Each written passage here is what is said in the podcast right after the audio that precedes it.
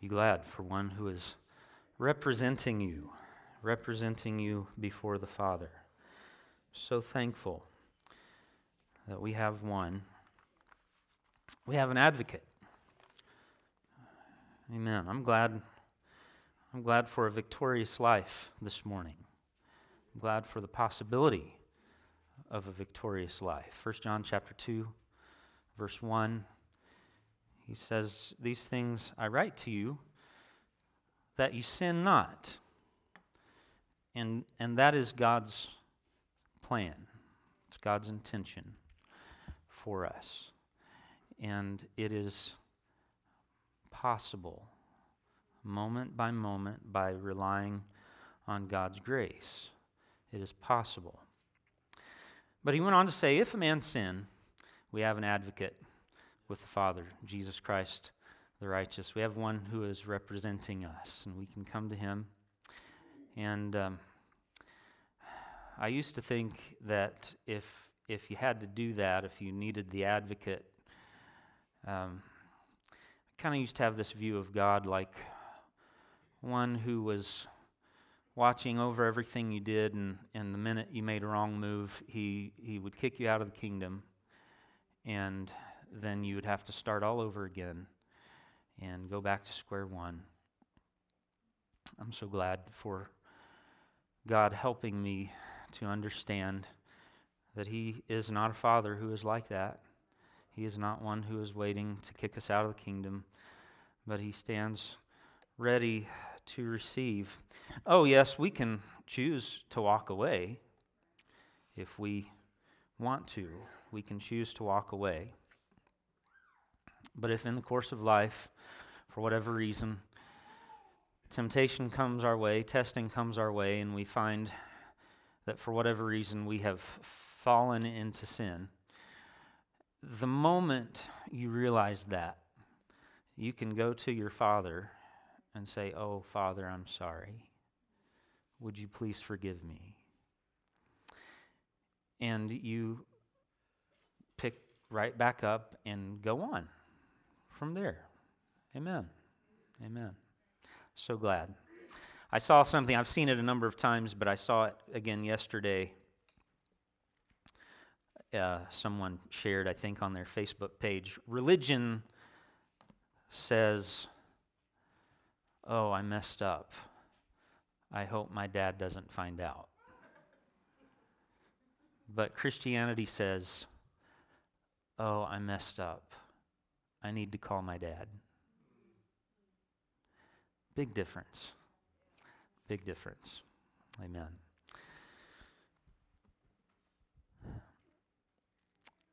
This uh, message that I feel like God has laid on my heart is a little heavy. Pun intended. Thank you, Paul. So I, I needed some kind of indication that somebody got what I was saying, and, and he did. Um, it was a groan. Is that what it was? Yeah. I remember hearing a story about a a little a little little man who was somewhat henpecked in his marriage, and he heard the preacher preaching about being a disciple and following Jesus. And if you were going to be a disciple, you had to take up your cross and follow Jesus. Wasn't too long later before the pastor saw that little man carrying his wife around on his back. So, what are you doing? Well, you said we've got to take up our cross and follow Jesus. So that's what I'm trying to do. I'm trying to take up my cross. The man in the picture is Paul Anderson. Um, Paul Anderson is arguably one of the strongest men to ever live. Um, in the photograph, he is doing a one arm dumbbell press with a 300 pound dumbbell. It's pretty incredible. The records to his credit include world records a backlift which is not a full lift it's a it's a lift where the weight is supported by your by your hips and and around your waist and you're on a platform and you're getting into a a, partially crouched position and then just straightening your legs to lift a weight just a little ways off the ground. 6270 pounds. Incredible incredible amount of weight. Which, by the way, the Guinness Book of World Records listed that as the greatest weight ever lifted by a human being. He had num- numerous records in powerlifting uh, in small exhibitions. Uh, he did a squat of 930 pounds, a bench press of 628 pounds, a deadlift of 820 pounds. My dad actually got to meet Paul Anderson on one occasion. Uh, he was bicycling through the area where my dad and his family lived. Paul Anderson lived in, uh, I believe it was Toccoa, Georgia, and he had a, a home for orphan children there. Um, and he was bicycling in an effort to raise funds, raise money for his orphan home, uh, a distance of about 500 miles. And when my dad met him, he was bicycling over a mountain and uh, wearing flip flops, no less. Guys like Paul Anderson have made a career of lifting heavy burdens. And we look at guys like Paul Anderson, read about them. He was not a very tall man, uh, but uh, he was well equipped to do what he did. Um, we look at other men that seem to be well equipped to do things like this, and they do it as a matter of sport, I guess, athleticism, just to see what they can do. But I don't know if, if you have ever felt like this about life, but life sometimes feels this way to me. It's just a heavy, heavy burden. It is a load to carry. What do you do when sometimes it seems as if God either gives you or allows the burden to be placed upon you. I don't like the, the concept, I don't like the idea, and I don't really care for the idea of being a burden bearer, one who carries a burden. But I have learned that before good things can happen, before good things can come about, often a burden must be acquired and carried. And after that burden has been acquired and carried, eventually good things can happen. I started studying this past week the book of Amos, and interestingly enough, the name Amos means burden bearer. Burden bearer. As we look at the message that God gave to Amos to share, I can see very easily how appropriate his name is. God placed a burden upon him for his people for the people of Israel and for the people of Judah. And it was a burden that consisted of a, a, a, a, series of prophetic messages and visions that he was responsible for, for sharing with his people, with his countrymen. Amos is listed as one of the prophets. Um, if you you can start trying to find it now, by the way. It might take you a little bit to get there because it's one of the smaller books, and uh, you find Obadiah, Jonah, Micah, Nahum, Habakkuk, Zephaniah, Haggai, Daniel, Hosea, Joel, Amos. Um, That's sometimes the way I have to do it. I have to I go start where I know and then work my way, and then I get there. Um, Amos was not like the typical prophets, many of the typical prophets of his day. Um, he served a little bit prior to the time of Isaiah.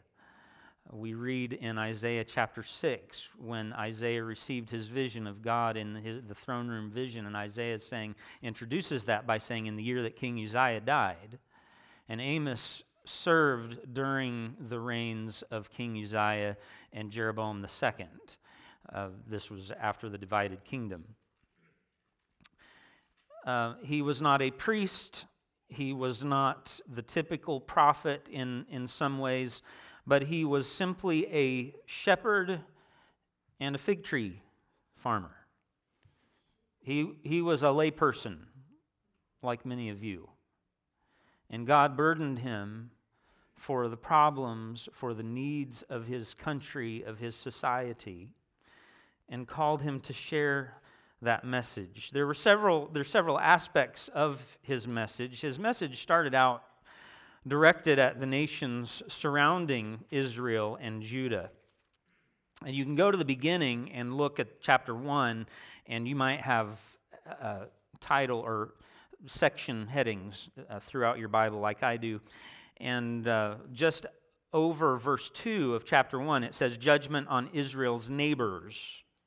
And he starts calling out the nations surrounding Israel. And he talks about nations like Damascus and Ammon and Moab and Edom and, and Gaza and Tyre, these different ones.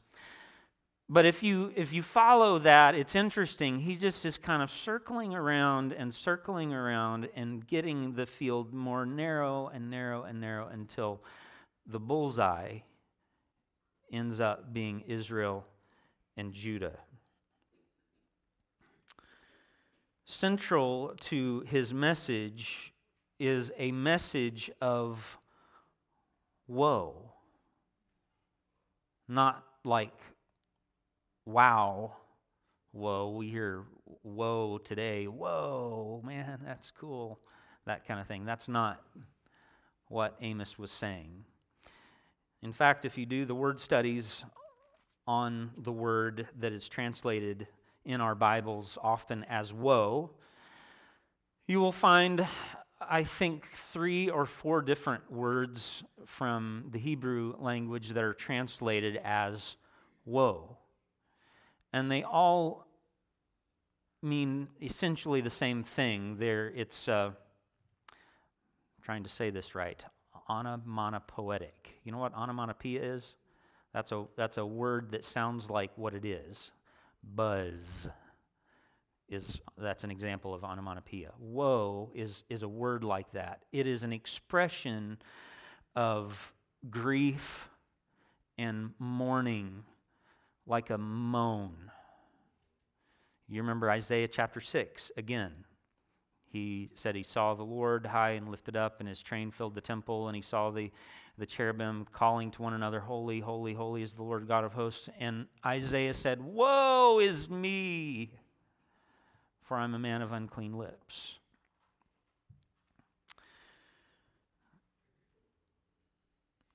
I was thinking about this, and we had some good friends stop by uh, yesterday that were just traveling through, friends that my wife and I have known for a lot of years, went to college with.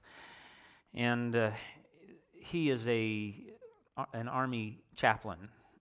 And we were talking uh, different aspects of our responsibilities. And I was thinking about this. We didn't talk directly about this, but I, I you know, you may have seen it on, on the television or seen it in a film, the, the guys in the military that have the responsibility of going to a wife or to a mother to tell them that their son or, or daughter, whatever the case may be, has been lost in action. Can you imagine being the person in that position to have that responsibility? I have participated a few times in uh, obviously in funerals and times of, of sharing with grief and oh it's a heavy heavy load it's, it's a burden This is Amos. Now, I want to tell you that the message and the ideas that we find from the book of Amos, it is, it is addressed, they are addressed to Israel in the context of the Mosaic covenant which basically was God telling the people of Israel, You obey me and follow the, the laws of my covenant, and I will bless you, and all will be well. But if you disobey me, I will bring upon you the curse of the covenant.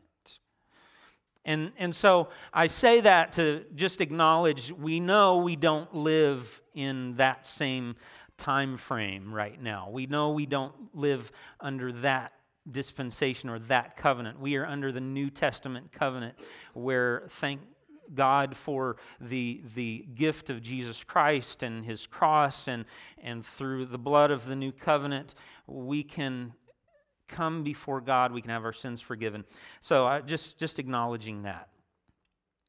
And however, the, I, I see some parallels here that I can't ignore in how it speaks to the church today. As we look at Amos chapter 5, beginning with verse 18, Amos begins a series of three woes. The first one would be Woe to the ignorant. Woe to the ignorant. And this is directed to those who desire the day of the Lord. Chapter 5, verse 18 Woe to you who desire the day of the Lord. Why would you have the day of the Lord? It is darkness and not light, as if a man fled from a lion and a bear met him, or went into the house and leaned his hand against the wall and a serpent bit him. Is not the day of the Lord darkness and not light and gloom with no brightness in it? I hate, I despise your feasts, and I take no delight in your solemn assemblies. Even though you offer me your burnt offerings and grain offerings, I will not accept them. And the peace offerings of your fattened animals, I will not look upon them. Take away from me the noise of your songs. To the melody of your harps I will not listen, but let justice roll down like waters and righteousness like an ever flowing stream.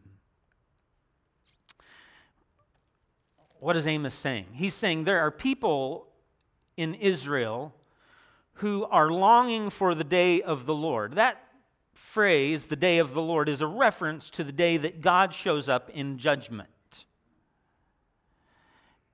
And the people in Israel, I'm sure when Amos started his message and began by calling out the nations surrounding Israel and Judah, I'm sure the Israelites, those that were hearing his message, were, were saying, Amen, Amos. Preach it, brother. Those Ammonites, those people, eh, you know, all those other nations surrounding us, all they're wicked, sinful people. Preach it, brother. They long for the day of the Lord, that day when God comes in judgment on, you know, that's that attitude of, of uh, people praying or thinking about the problems in the church, and like the one man who said he, he would leave the church every day and he would tell the pastor, he'd shake the pastor's hand and say, You sure told him today, Pastor. You sure told him today. And that pastor, all the time, he was zeroing in on that fellow, on that man. He was the one he wanted to get the message. And he was trying to think, how in the world can, I, can that man get the message? And one day, the, as, as the story is told, um, there was a very small crowd, not many people at all. But among those that were there was just this one, just this man. And that pastor thought, now's my chance. I can really get the message across. And so he preached a hot one. And uh, again, close of the service, the man walked out and and the man said, Well, Pastor, if they'd have been here, you'd have sure told them. And that was the attitude of the Israelites, looking at the people around them and thinking they're the ones that need God, they're the ones that need to change their ways. But we are God's blessed, God's chosen, favored people, and they continued carrying on. You know, ignorance can be excused in some cases, right? Ignorance can be excused in some cases. I mean, you don't, you don't know what you don't know, right? But it's different when those who ought to know better don't seem to. People who have ended up deluded and deceived and having, for whatever reason, put themselves in their own mind in a position of, I, I'm okay, I've done what it takes. But you see what had happened? God's people had ignored the relational aspect of their connection with Yahweh. They, they were carrying on in religious activity and religious ceremony. Notice what it says again in chapter 5, verse 21 through the prophet, God is telling his people, I hate and despise your feasts. I take no delight in your solemn assemblies. Take away from me the noise of your songs, the melody of your harps, I will not listen. And quite honestly, I read this and within me there is this tug of war going on because I say, you know, I'm, I'm the pastor of the church. I want people to come to church. I want us to sing together when we're at church and, and worship God. These things that it sounds like the Israelites were doing, they were carrying on in their religious activity and their ceremony, and yet all the time God is trying to tell them, I, Stop it. I'm not interested in your religious activity if it is doing nothing to change the way you are interacting with the people that are around you. They were living lives that were totally unrighteous and unjust. Interestingly enough, I'm not going to go into this a whole lot this morning, but the book of Amos is one of those books in the Old Testament that has the most to say about how God's people treat the poor of the land.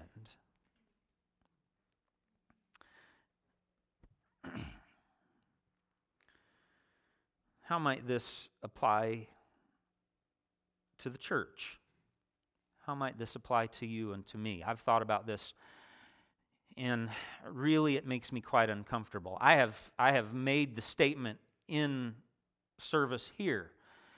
I've made it to some of you in just personal conversation that there are times when I think, oh, it would just be nice if Jesus would come back. I've said that. Have you said that? Sure. To which usually we are referring to the mess that our world is in and all the problems of life that we have, and think, oh, you know, if Jesus would just come back and get us out of all of this mess, that would just be that would just be nice. But then as I think about this passage as Amos is giving this message of woe to the ignorant. In other words, those who are saying, Oh, I long for the day of the Lord to come. When they're failing to realize that they are some of the ones that are in the crosshairs. And I ask myself, could I really be comfortable? not talking speculatively, but I'm saying in reality, to know that in two hours, Jesus is going to come back. And we would know the day of the Lord is here. Woe to the ignorant. In other words, people who say, Oh, I long for the day of the Lord, but they're failing to realize. They've deluded themselves into thinking, I'm okay, when all the time they're the ones in the crosshairs.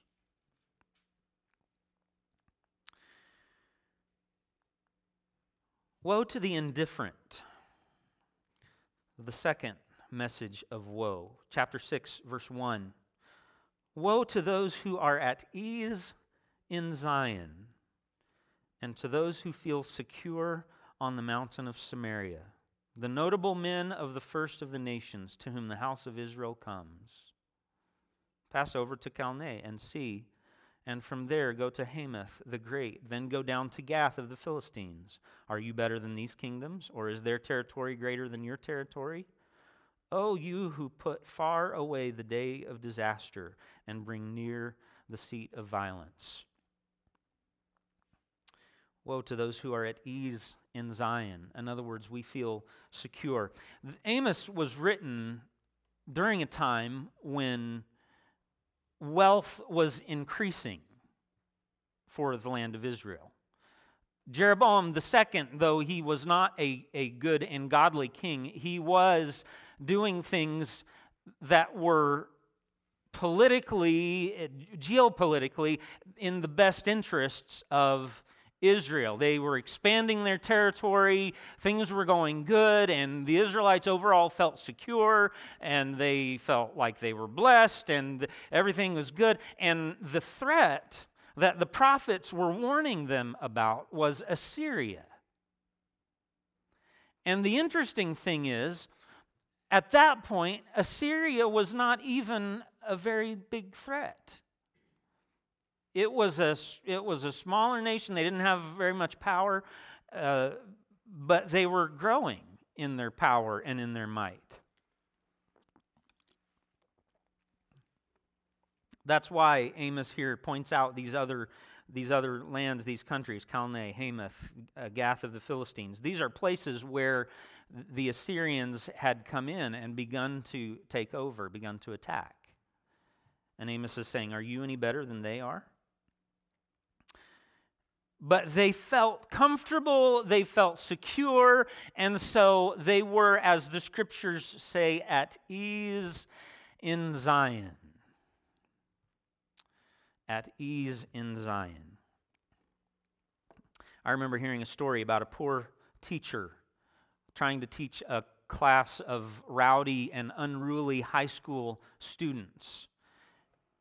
And as that poor teacher was trying to communicate with them, and they were just continuing to kind of have a party time in class instead of really paying attention, the, the teacher eventually angrily slammed her book down and got a piece of chalk and turned to the chalkboard and angrily, in big slashing letters, A P A T H Y and one of the students in the back of the class turned over to a neighbor and said, What's a pathy? And the neighbor said, I don't know and I don't care.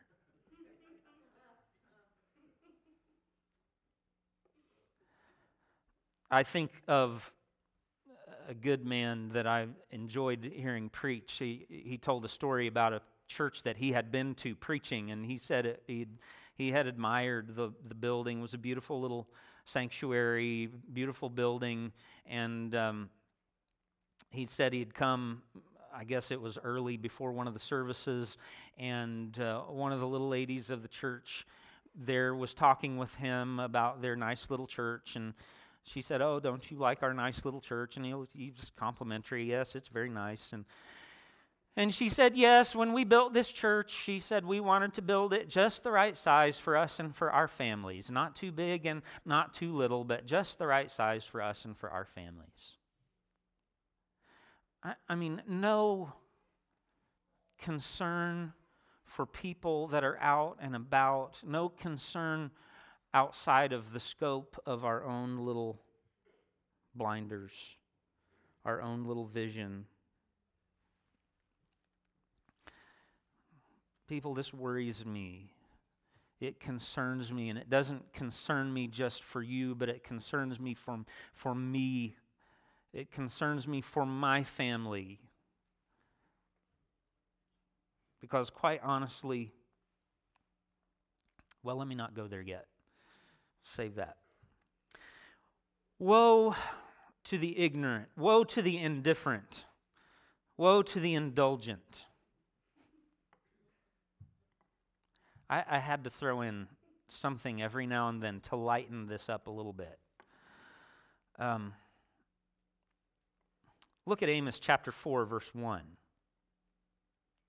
Hear this words, you cows of Bashan. And I, if I understand what the commentaries say, I mean, actually, you don't have to read the commentaries. It's very clear right here what Amos and who Amos is talking about. You cows of Bashan, who are on the mountain of Samaria, who oppress the poor, who crush the needy, who say to your husbands, Bring that we may drink. Ooh, Amos is sending chills down my spine because we know the saying, Hell hath no fury like what? A woman scorned. Now, understand, ladies, I'm not picking on the ladies. And I believe the words and the message of Amos, though he was picking on the ladies. The message here is clear. There were people who were enjoying lives of luxury at the expense of others. But you know what they failed to realize? You know that, that fattened cows get fattened for a reason? They get fattened for a reason. And it ain't a good reason either. Well, for us, yeah, it's a great, it's great for us. But as far as we know, the poor cow never, the poor cow never gets suspicious. You know, the poor cow has to be thinking, this is the life. This is great. The, I, I understand that when cows are fattened, they are, they are pinned up in a smaller area so they are not allowed to roam as widely. In other words, they don't get as much exercise and they are fed well. And the poor cow has to be thinking, oh, this is the life. This is great. Until Judgment Day comes and they are led to the slaughterhouse.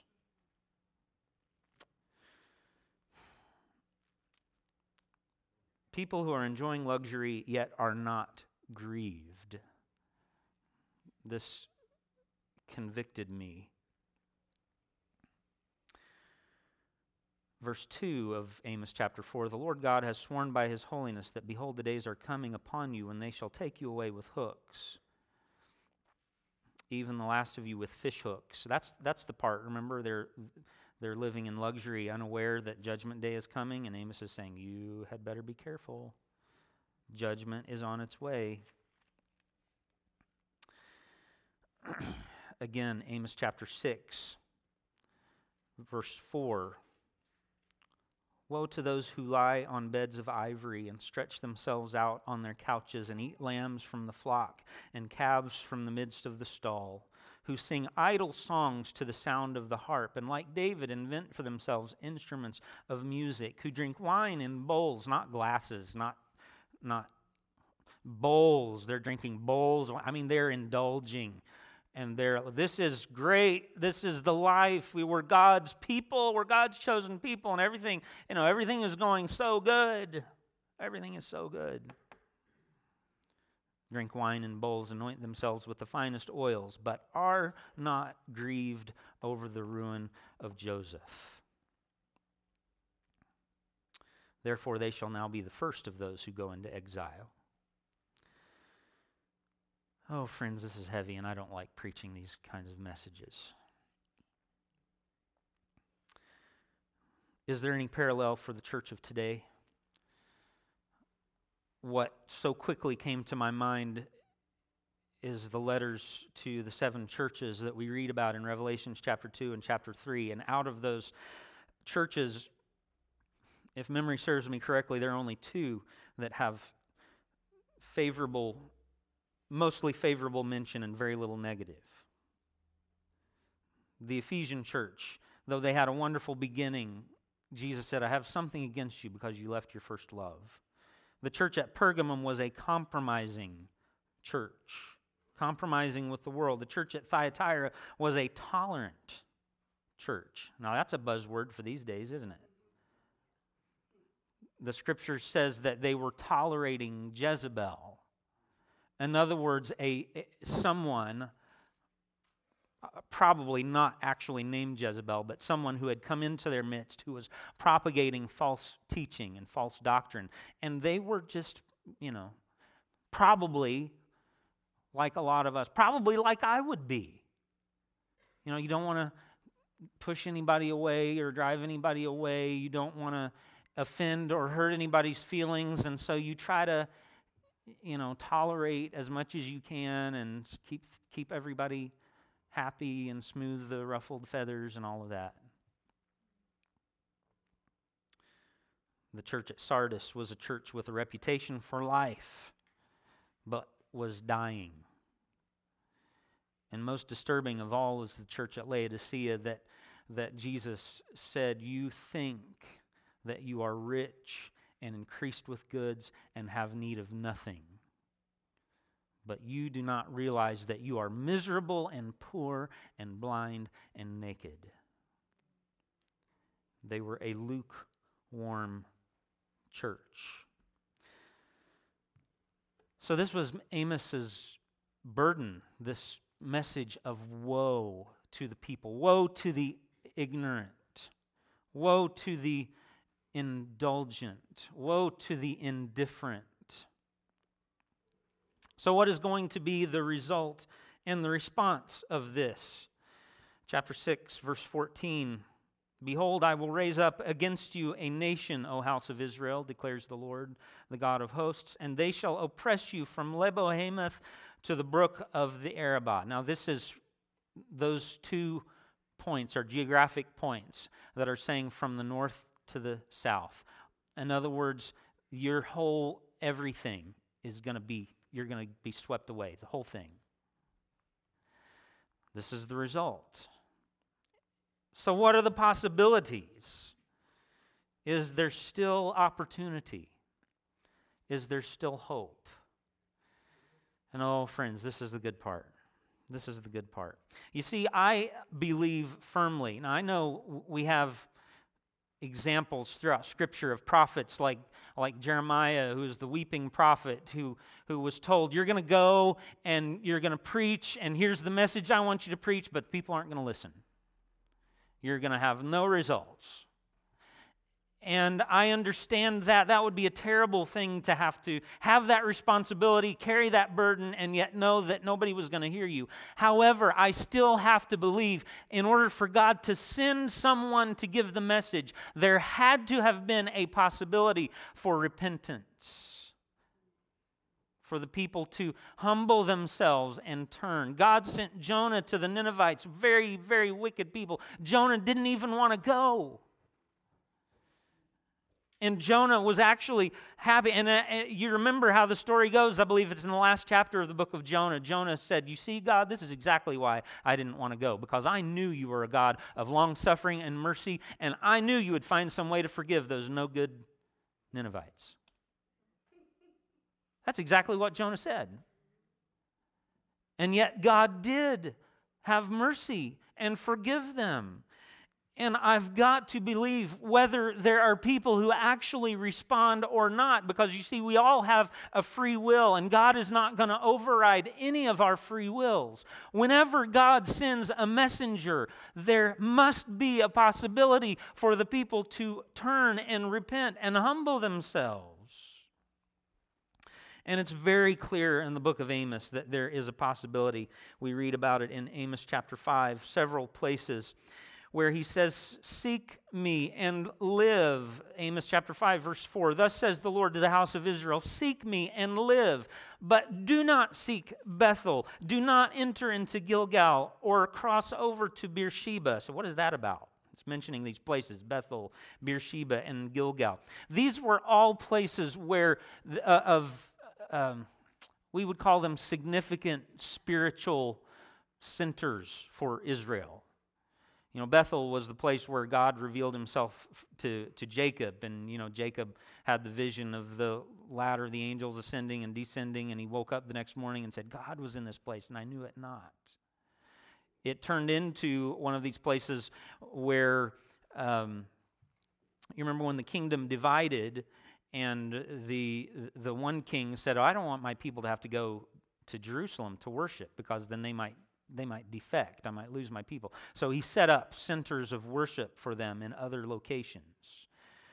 That was essentially, in a nutshell, Bethel, Beersheba, and Gilgal. They were all of these places of kind of significant spiritual places, places where people would go to worship. And often what they called worship turned into something just horrible idolatry and immorality. But you know, there's a parallel for this in the church of our day. And I've got to be honest with you and tell you this is a potential pitfall for me. Rather than genuine humility and paying a price and carrying a burden, there is a temptation to pursue a spiritual experience where songs are sung and emotions are stirred and, and, and maybe something to, to produce a few goosebumps or whatever, a chill up your spine or however you experience that. Now, don't get me wrong. There is something that is genuine and authentic about sensing the presence of God. However, it's also true, the old saying that we used to hear it's not about how high you jump, but it's about how straight you live when you come down. And people, it's no good for us to pursue revival meetings and, and revival service. Though we are planning one, we have one scheduled and we're announcing it. It's no good for us to, to come together and sing and worship and read God's word and, and hope. And sometimes, you know, we may cry and shed some tears and, and maybe even praise the Lord together. But it's no good if it does nothing to change our lifestyle, the way that we live. He goes on to say, Seek good and not evil. Seek good and not evil. In other words, these were people who were in the habit of exercising religion that had no impact on the way they lived their lives. They would come together and maybe have a high old time, but it didn't actually change the way they lived. I know this is heavy. But I want to tell you, I believe before the blessing and the good things of revival can come, there must be people who are willing to say, Yes, Lord, I will take that burden. I will take that burden. And no, no revival has ever begun with the period of high emotion and having a high old time. It comes when people begin to accept the burden and humble themselves and go down before the Lord and say, Lord, what do you want me to do? How do you want me to change? It was exactly noon on Wednesday, September 23rd, 1857 at the Old North Dutch Reformed Church on Fulton Street in lower Manhattan. For three months, a lay missionary, a man named Jeremiah Lanphier, had gone into every business and shop and boarding house in the area surrounding that church, inviting people to come together for a prayer meeting on that particular Wednesday, September 23rd. But as he entered the church at noon, on September 23rd. Nobody was there. Most of the churches in the heart of New York City had moved to the suburbs when their affluent members had left the city. In fact, the North Dutch Church had relocated out of the inner city also, but had decided to leave a mission work in their old building in lower Manhattan.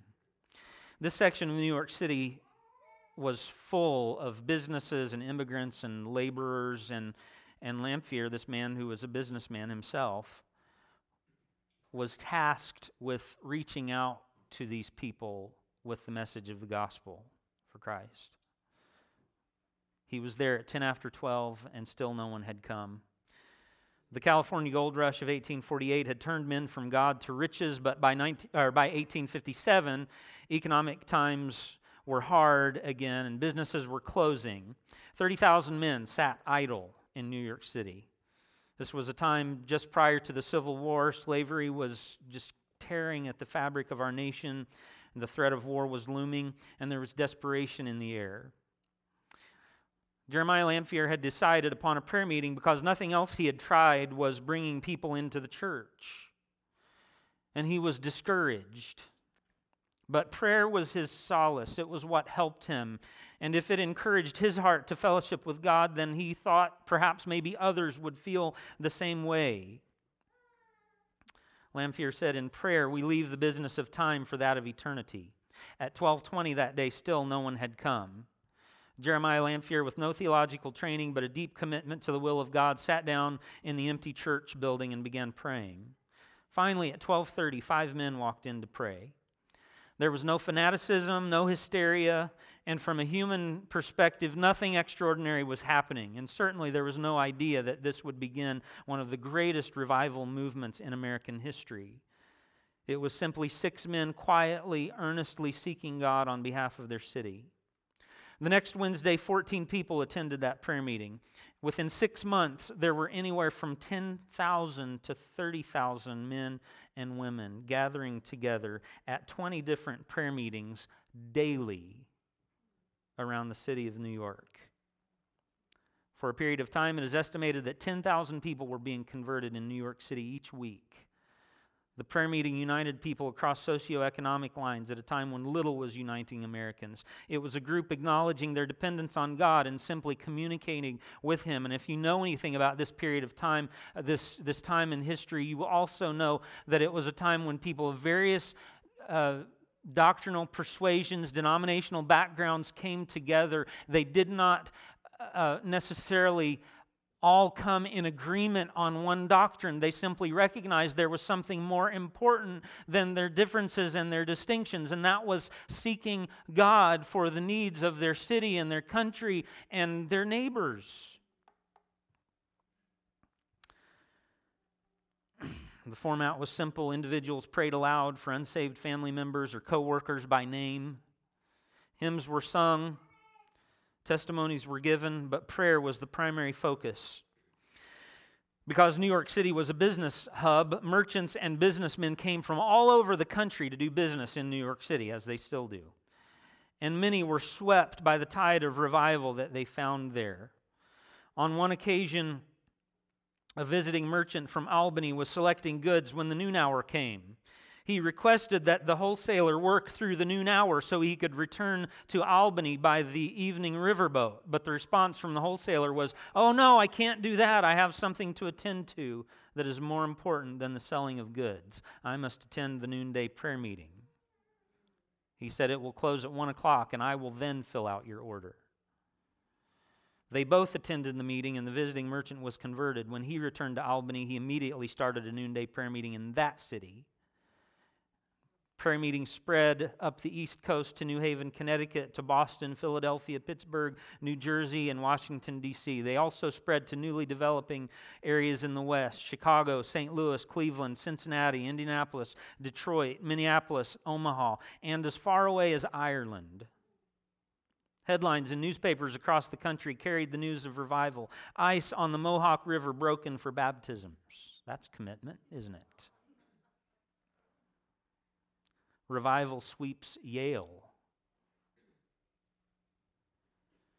The New York Times, in an editorial dated March 20, 1858, stated the following about the revival The great wave of religious excitement which is now sweeping over this nation is one of the most remarkable movements since the Reformation. It is most impressive to think that over this great land, tens and fifties of thousands of men and women are asking themselves at this time, in a simple, serious way, the greatest question that can ever come before the human mind What shall we do to be saved from sin? Within 18 months of, months of the first prayer meeting in the Old North Dutch Reformed Church, it is estimated that 1 million souls across the United States had come to Christ. So, what's the relevance? for you and for me. The relevance is this that one man was willing to take up the burden and say, Yes, Lord, I'll carry the burden. I'll pray. I know I've been lengthy this morning. Forgive me. You may say, Pastor, are you willing to be the man? I hope it won't trouble you too badly if I'm honest and tell you I'm not sure. I, I want to be. I want to be. And I can tell you this at least. I am willing to say, Lord, you can make me willing. You can make me willing. And I'm, I'm willing for that. I'm willing for that. No, I know God is most likely not going to duplicate anything that He's ever done in the past. The wonderful thing about the message of Amos is Amos holds out the opportunity, even if the nation wholesale does not return to God. He mentions that there might possibly be a remnant. And people, we may never see revival sweep our land again as it has in the past. I wish we could. I'd like to. I don't want to live and die without ever having seen God move in a mighty, powerful way in my own life and in my own family. I do believe this wherever, wherever we are, God can say, Hey, I can, your little corner, your home, it can be a place where I'm working, where I'm, I'm doing, I'm busy, I'm changing, I'm changing your life, I'm changing the lives of the people that you come into contact with. Let's stand together.